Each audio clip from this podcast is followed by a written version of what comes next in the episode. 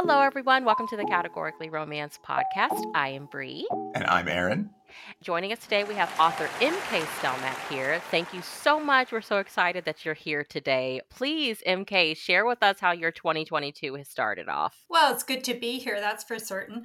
Um, how has it started? Ooh, I would say good and cold. Um, it's it's been a wonderful opportunity to stay inside, and I'm actually trying to write two books at the same time, which is probably not recommended. It's not like I've got uh, two on the front burner. I'm trying to uh, uh, come up with them at the same time, but I've got one on a back burner that is simmering and then I've got a hot dish going on. And then uh, when the call comes in from the editor, I sort of switch places and uh, start cooking something else. Are they for the same series or for a same series? Well, I have the one for Harlequin Heartwarming, which is what I'm uh, contracted under, and it's uh, part of the the new series that I'm working on. But I've got it at the stage now where my editor needs to take a look at at my synopsis and my first chapter and make sure I'm heading off in the in the right direction. So that's the one that's just simmering there. Although I've got kind of an eye on it right now. It's starting to uh, it needs a little bit of stirring, shall, shall we say? So I might get back into that. And then meanwhile, my um, my hot mess is uh, the historical that I'm working on. Uh, okay. Really, I, I just need to get this sucker done. All right, MK, are you ready to get into some icebreakers? Those you have some pretty hard icebreakers. we're going to see exactly how much ice gets broken. Can you tell us your life story in one sentence? No. Period. Especially after I listened to uh, Jen Gilroy when you spoke to her, and she unrolled this beautiful sentence, and I was like, "Yeah, no, that's just not happening." I mean, I uh, he, here here's something that maybe we can start with. Uh, uh, farm girl, a word junkie farm girl, heads out into the urban life, gets married, has her quota of two kids, and now finds herself with a little more time to uh, spin out stories. That's perfect. Perfect. I love it.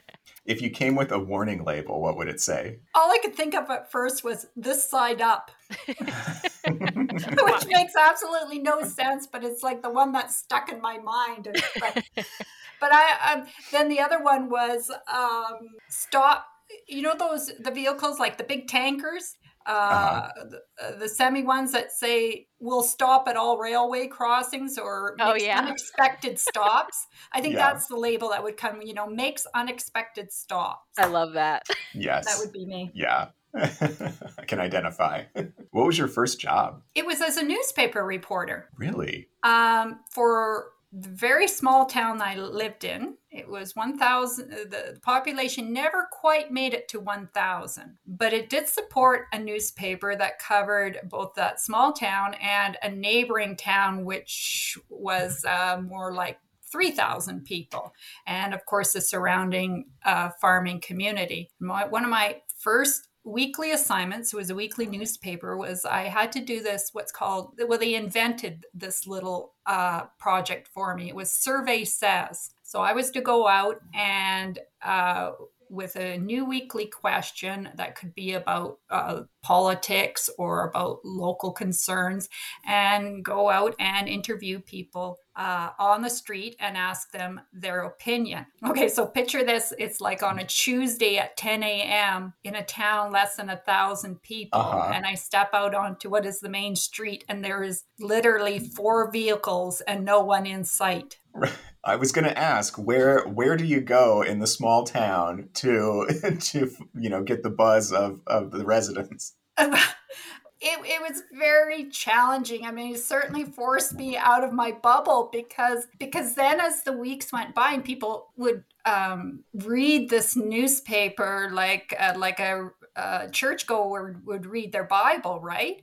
Uh-huh. And then it got got to be that the word came out of who I was, what I looked like, when I was most likely to be seen on the street, and then people would be diving into. Uh, the, the little local library or into the grocery store to like get away from me not because they were had anything against me, but they were just so shy, right? So oh. it would oh. take days to rummage up five people. Really? I would have assumed it'd be the the opposite that you'd get uh, you'd get recognized and, and people be coming up to you and oh what's the what's the latest survey? yeah. Well, no, because they were kind of they were kind of shy, and then they would be published and and published. You know, it wouldn't wouldn't be like the local thing where you could be published uh, holding um, you know a quilt that you had made or having received a donation for the the, the local charity. This is where people you were going to be asked your opinion. You were your your your whole sense of who you were was being put on the line, really. Well, we love to hear romance origin stories. So, can you share with us how you became a romance reader? Growing up in a smallish house, my sister and I shared a small bedroom. We're talking bunk beds pressed up against one side of the wall, and then a very short step to uh, the desk on the other side of the wall. Uh, so on the other side of the room. And that desk had a set of drawers on either side. On the right hand side were my drawers, and the left hand side were her drawers. She was nine years older than me.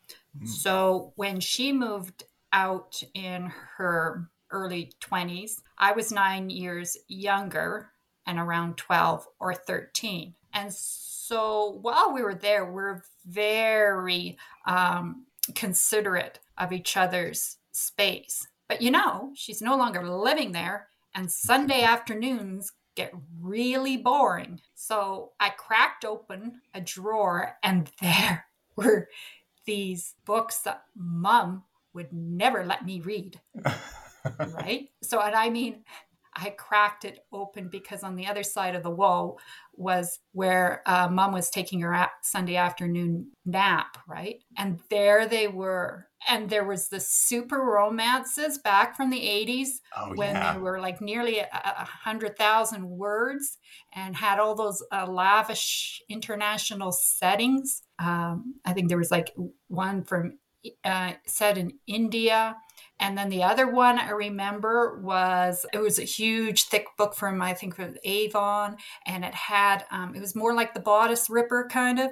Yeah, times. yeah, I know exactly what you're talking about. But but the spine on it wasn't very good, and even after my sister had read it, there was a few pages that had uh, broken away from the uh-huh. spine, so I had to very carefully uh, turn those. It was just like turning and it like a, a, loose page completely and then tucking it all back. And oh, that was that that was one where um, the hero had uh, captured the 18 year old uh, girl and took her across on on on his ship. And I mean that was completely sort of unquestioned, but that's that sort of I guess, kind of sort of a sort of a wild romance writing at, at that time. That sort of uh, made me first love the genre. And then, of course, you know, I had to grow out of that, supposedly, right? And go read more refined books. That was when the bug bit me. So, has writing always been a passion of yours?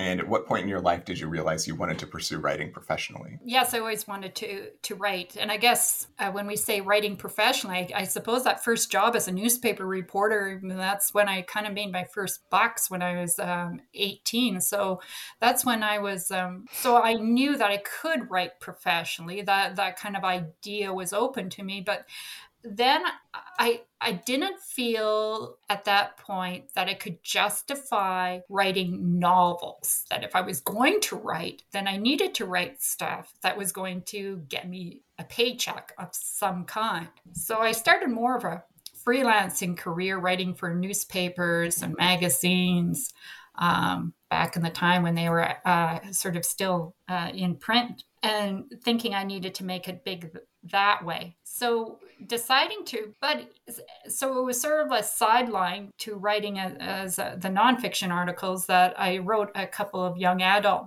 manuscripts. And the first one I, I wrote, uh, I did submit it to a publisher who said, you know, could you do revisions and then send it back in? And my thought then was, oh, she's just trying to be nice. Oh. And I never did those revisions. Oh no. Can you believe that? like what was I thinking? I mean, that's that she was opening the door, and I just kind of walked away from that. So you know, but I would submitting not do is that today. yeah, submitting's a scary process, though. I imagine. I, I mean, I haven't, uh, I haven't made that leap yet, but I could see being so self conscious and so worried about it that you get that response and you just assume, oh, they hate me. Yeah. Well, yeah, it's it's a totally unnecessary response, right? Uh-huh. Because it comes down to just a numbers game. And then and then you know, it's just you're asking, you're basically, I guess, and I guess a way asking them out on a date. And and they say no, and it's kind of a good thing in a way because obviously it wasn't meant to be. In 2018, your book, A Roof Over Their Heads, released, which is book one in your A True North Hero series. What did the world of publishing look like to you as you were entering into it? Well, I'd already self published as part of a 12 novel multi author series uh, a few months prior to that. So I was aware of what the publishing industry looked like on the self publishing end of it. Um, I'd actually started A Roof Over Their Head, then paused to write uh, the novel that became part of this uh, multi author series. And then I came back to it. So I was only aware of the Harlequins publishing history because they as the massive reputation that they that they already have but it was interesting because sort of one editor bought the book and then a few months later she was no longer working with harlequin. I then got another editor who then two or three months later switched jobs and was no longer with harlequin. I got a third one who saw me through i think the second one and into the third but then she took maternity leave and then i had uh, another there was a pause in my publishing schedule and then i got another editor and then she helped me through the next one and then i was back and now i am thankfully back with the the editor that went uh, on maternity leave so when they talk about how things can be topsy-turvy and you can get one editor or um, lines open lines close editors come editors go i certainly got that experience Yeah. but it was still a good Yeah. experience Mhm. in the sense that uh, I, I've always I've always felt that the Harlequin editors are very serious about producing the best possible book. So, and I, I hugely appreciate that. So, what was your journey in self-publishing? Can you walk us through that, and you know, the what things did you expect, and what things surprised you there? With this uh, multi-author series, the the good part was is that we had a development two editors, a developmental editor and a series editor, who were very aware of how the entire series should look like and how my book in particular should fit into that. So that that was awesome and it was a so it wasn't exactly self-publishing in that it all came from me and I put that book up there. Um, it, I, I still almost had a sort of a bit of a hybrid experience between self-publishing and the more traditional publishing experience but I've always appreciated any experience that where they're heavy into the editorial and producing the best possible book. So for me that was a, that was still an excellent experience because I, you know, whatever it takes to make me a better writer is what I can commit to. Yeah. Absolutely. But it's very hard in terms of uh, the the whole uh, marketing end. I'm not a natural with that. So I did make a decision a while ago, and I it's just one I need to keep following up on. Is I haven't expanded my social media platforms, and I want to concentrate on where the books are, which for me uh, currently is Goodreads and BookBub. And I know each of these platforms can have their drawbacks and such, but at least I feel that I am in a place where books are the priority and writing is a priority, reading is a priority. And instead of trying to, like with TikTok, to try to chisel out uh, your little space, social media space there. Mm-hmm. yeah. Plus, I love just being on Goodreads and hearing about all the books that are out there and what people are reading and adding to my want to read list. And If someone had never read a heartwarming romance, how would you describe it to them? I'd probably use the same words that I have on my for my own tagline, which is home and heart, family and friends. Um, Harlequin builds their books as sort of clean and wholesome, which is a bit of a challenge actually when you're when your male and female leads are in their healthy 30s, right, or mm-hmm. late 20s. Um, the concentration is on romantic tension versus sexual tension. So building that up. And there, because it is the longest um, worded line in, in, that they allow 70,000 words, which is the longest of any of the Harlequin lines, it does allow room for a little bit of subplots, but uh, kind of an expansion into not just the romance, but into friends and family issues as well, which I really like. So, your upcoming release is Their Promise Together, which is book three in your heartwarming series, The Montgomerys of Spirit Lake. Can you share with our listeners what this series is about and where the inspiration from it came? It's about three sisters who inherit from their aunt uh, a commercial building, a lakefront commercial building in my uh, fictional town of Spirit Lake. And the commercial building has three units, so each of them uh, get a unit. And in the first my first book, uh, it was a Christmas story. The sister is already operating uh, a restaurant in one of the units, but the restaurant is not doing well, and she needs the ends up uh, working with um, her former fiance, who has returned to town from his humanitarian work with uh, his two adopted daughters. And then I have the second one, her Rodeo Rancher, which is uh, a straight up sort of fish out of water uh, romance there. And it focuses on the youngest uh, sister who was opening up a, a, a, kind of a spa experience in, in her unit. And then it then I moved back to for this the third one, the their together promise, Mara, who is the middle sister. Okay. And she's the one she was really hard to write. Of, of all the characters I've had to write, she was she was the hardest. Um, she has a, a visual degenerative disorder. Mm-hmm. So I was robbed of using visuals to describe yeah. at least for her like from connors her uh the the hero i was able to i could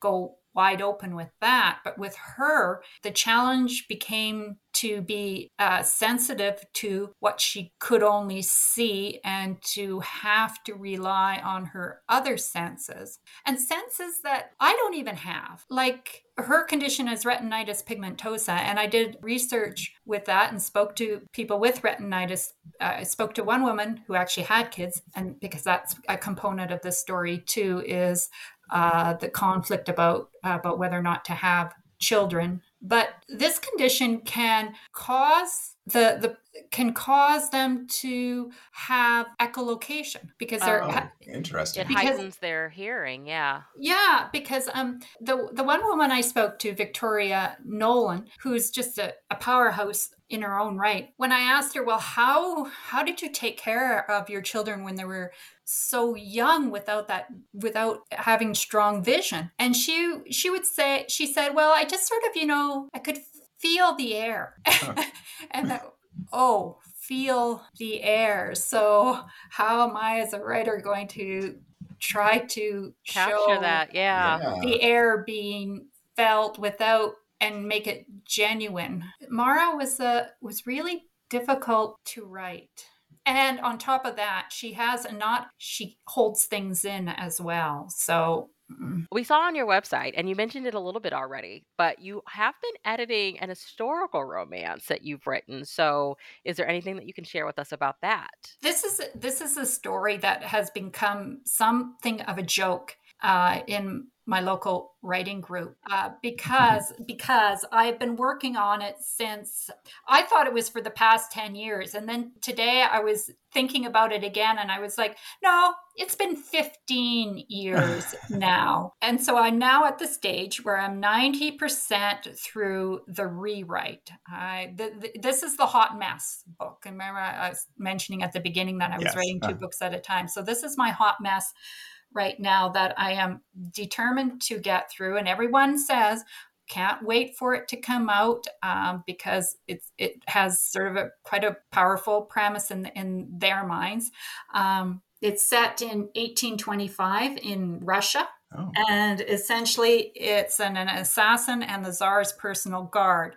So the man she loves stands in the way of the man she's vowed to kill. Is is the crux of it. But it's one of those uh, sweeping epic love stories for all time. And right now, at the 90% mark, I can say it's going to probably tap out at around 135,000 words. Oh, wow. Yeah. So, so that can explain part of the 15 years. But the way I also try to justify it as okay, well, I also ha- was quite involved in the raising of a couple kids here and I wrote 6 mm-hmm. other novels in between every everything else. But um, yeah, that's sort of that's where I'm at. I am very excited for this novel too. Well, and the other thing is, is because it's set in Russia, uh, I have had to do a fair amount of research looking for appropriate documents in English since I know nary a word in Russian. So that has been a bit of a challenge. But yes, it's a whole lot of fun and it's and it goes in a completely different direction than heartwarming. It it it is a lot more i guess sort of sensual in the way that's uh, sort of what i can can say about it and it's sort of a step-by-step process with that one knowing what you know now what is one piece of advice that you'd go back and give yourself at the beginning of your writing career i was thinking that i needed to become if i was going to write i needed to do it for money in order to justify writing mm-hmm. and i think if i went back I would really examine what I wanted. And if it was writing the novels, I would have focused more on doing that and reframed the need to feel that I had to justify my writing and understood it for what it was when you start writing novels is that you're in an apprenticeship, you're in an internship, just like a mechanic is or an engineer is. It's understood that you're you're not a professional right away and you don't need to be right the same thing with a doctor or, or a lawyer Mm-hmm. you there is that learning curve and then within the professional umbrella, you're still in a sort of a reserved position. You work as an intern at a lawyer's office, or you do your residence at a at a residency at a at a hospital. Uh-huh. Right, and and that's and that's sort of Aaron. What I would my advice to the those is just like don't feel that you need to justify your writing and understand that it it is going to be a process and then just go for it. Write from your heart and write as if nobody cares. Has there been a tough piece of advice that you've received that re- may at the time not have resonated with you, but months later, years later, really, really struck a chord and really meant something? Maybe it's the same piece of advice I still have a hard time taking, which is take a few days off. Well, because I, especially with writing, I find that it's like a muscle, and yeah. it I can if I just let it go lax for even a few days, it's harder to get to charge back mm-hmm. up to that word count that daily word count that I was doing before. I find that it takes two or three days before I'm back at it again. So so I don't like to actually leave it for more than a, a day or two. But then yeah, how do you fill that creative well if you're constantly draining it dry? So, so it's, it's, it's a tough piece of advice that I know where they're coming from, but I'm, I really don't like letting go of my routine. so I find your your writing journey really interesting. That it's it's almost kind of this this backwards approach that you were writing for money and you know to put food on the table and everything and you had to give yourself permission to write something for fun when it's usually you know someone's uh, has their you know day job doing whatever and they they've got that you know under the bed novel that they're writing you know that they're just dreaming about publishing. So it's a it's a really really nice to hear a kind of different approach or, or different experience with uh, with writing yeah well because in the end you know i've made a lot more money if we're going to be if you can make money in this business um, i've made a lot more money writing the books i love than i ever did writing for for magazines and newspapers and the doing the obligatory writing. Mm-hmm. You see, I know that for other people who are at heart nonfiction writers who can write those incredible newspaper articles that change people's way of thinking about politics and about the whole social structure. You can you can feel their passion in that and that's where they are to be. That's why because this is such an incredibly hard job anyway you might as well as be able to write your passion rather than because that's ultimately where the where the money follows anyway is is to your passion. Is there anything else coming out from you that you're able to share? Sure is um i'm because i'm starting that third series i was mentioning at the beginning and it's loose again. It's a it's a an rancher with two daughters and uh like a son you know so someone uh he he considers a son. Um and it's tentatively called, and this is just coming from me, not coming from Harlequin quite yet, but uh, the umbrella term that I can hold on to uh, is sort of re- redemption at the ranch. So each of these is a, is a redemption story.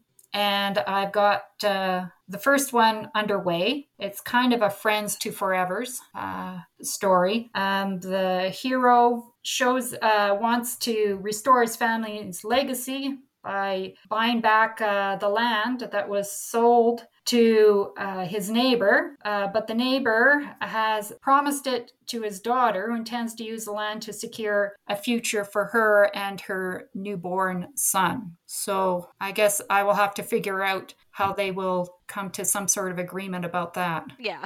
Yeah. Because we we need that happy ever after. oh yeah. That's right. so I am having a I, I am having a lot of fun uh, with with both of them because well especially with her. She's uh, she is not a Mara. She she does uh, speak her mind quite forcefully and uh, and and it's actually the the hero who is going to have to try to um, or what do we we can't we don't really use the word hero anymore do the male lead uh, is mm-hmm. going to have to uh, deal with her bluntness i i love a blunt female main character just to put that out there yeah same and and she's very good at what she does too so very capable well lastly where can everyone follow you online? Uh, well, yeah, I don't poke my head up very much, do I? So I have a website, mkstelmack.com. Uh, I have a Goodreads handle. You can find me under MK Stelmack there and ask me a question. Um, I, I love to take questions. And actually, I, I realized that I quite, after this uh, podcast with you, I realized that I really do like to talk. I didn't, I didn't realize how much I just I like to go on and on and on. And then um, you, you can find me also on BookBub and Facebook. Yeah, I'm I'm on Facebook uh, as well and that's about it. I have Instagram, but um, it, it, would really be a hit and miss about whether you'd get a reply from me there. Yeah, so it's like oh, I don't know. Maybe I should just take it down, and and things like oh, I would not, I would not step anywhere near Twitter. Understood. it's, it's, the wild, wild west yeah, out there. Yeah, yeah, that's right. I'm sure the side of my face would get blasted if I from the heat from there. We will have links to all the places where listeners can keep up with you. Thank you so much for letting us talk to you today and pick your brain. And we cannot wait for the book and the books that are coming after that. So thank you so much for being here today. It's just oh, been oh, well, so thank awesome. you for having me. It's been a blast. Well, listeners, make sure you check the show notes. We'll have links to where you can keep up with MK Stelmack as well as where you can get her books. So make sure you're checking the show notes. Aaron, tell everyone where they can find you. So I'm on YouTube at Aaron's Reading Room, and you can find me on Twitter my handle is a underscore T A Y 1220. And then I'm the Book Brood Adventures on Instagram. Alrighty. And he will also, you know, shameless friend plug, soon have videos on Harlequin's website. Just saying, I have to mm-hmm. plug it in there. So, listeners, make sure you check the show notes. Everybody's information will be down there. And we will be back in our next episode. Have a lovely day, everybody. Talk to you soon.